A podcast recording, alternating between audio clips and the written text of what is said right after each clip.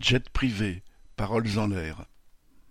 L'indignation soulevée par les révélations sur les déplacements en jet privé de grands bourgeois, comme Bernard Arnault ou Vincent Bolloré, a forcé Clément Beaune, le ministre des Transports, à déclarer qu'il voulait, citation, réguler les vols en jet privé.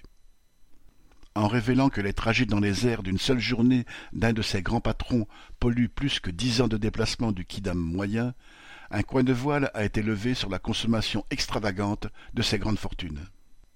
Au-dessus du sol, ils sont aussi au-dessus des lois. La loi climat et résilience, qui interdit les vols quand une alternative en train de moins de deux heures trente existe, ne s'applique pas aux jets privés. Ce qui gêne le gouvernement dans toute cette affaire, c'est, comme Clément Beaune l'a avoué lui-même, que, citation, cela devient le symbole d'un effort à deux vitesses au moment où le gouvernement présente l'addition aux classes populaires sous forme de « plan sobriété », cela fait désordre. J.C.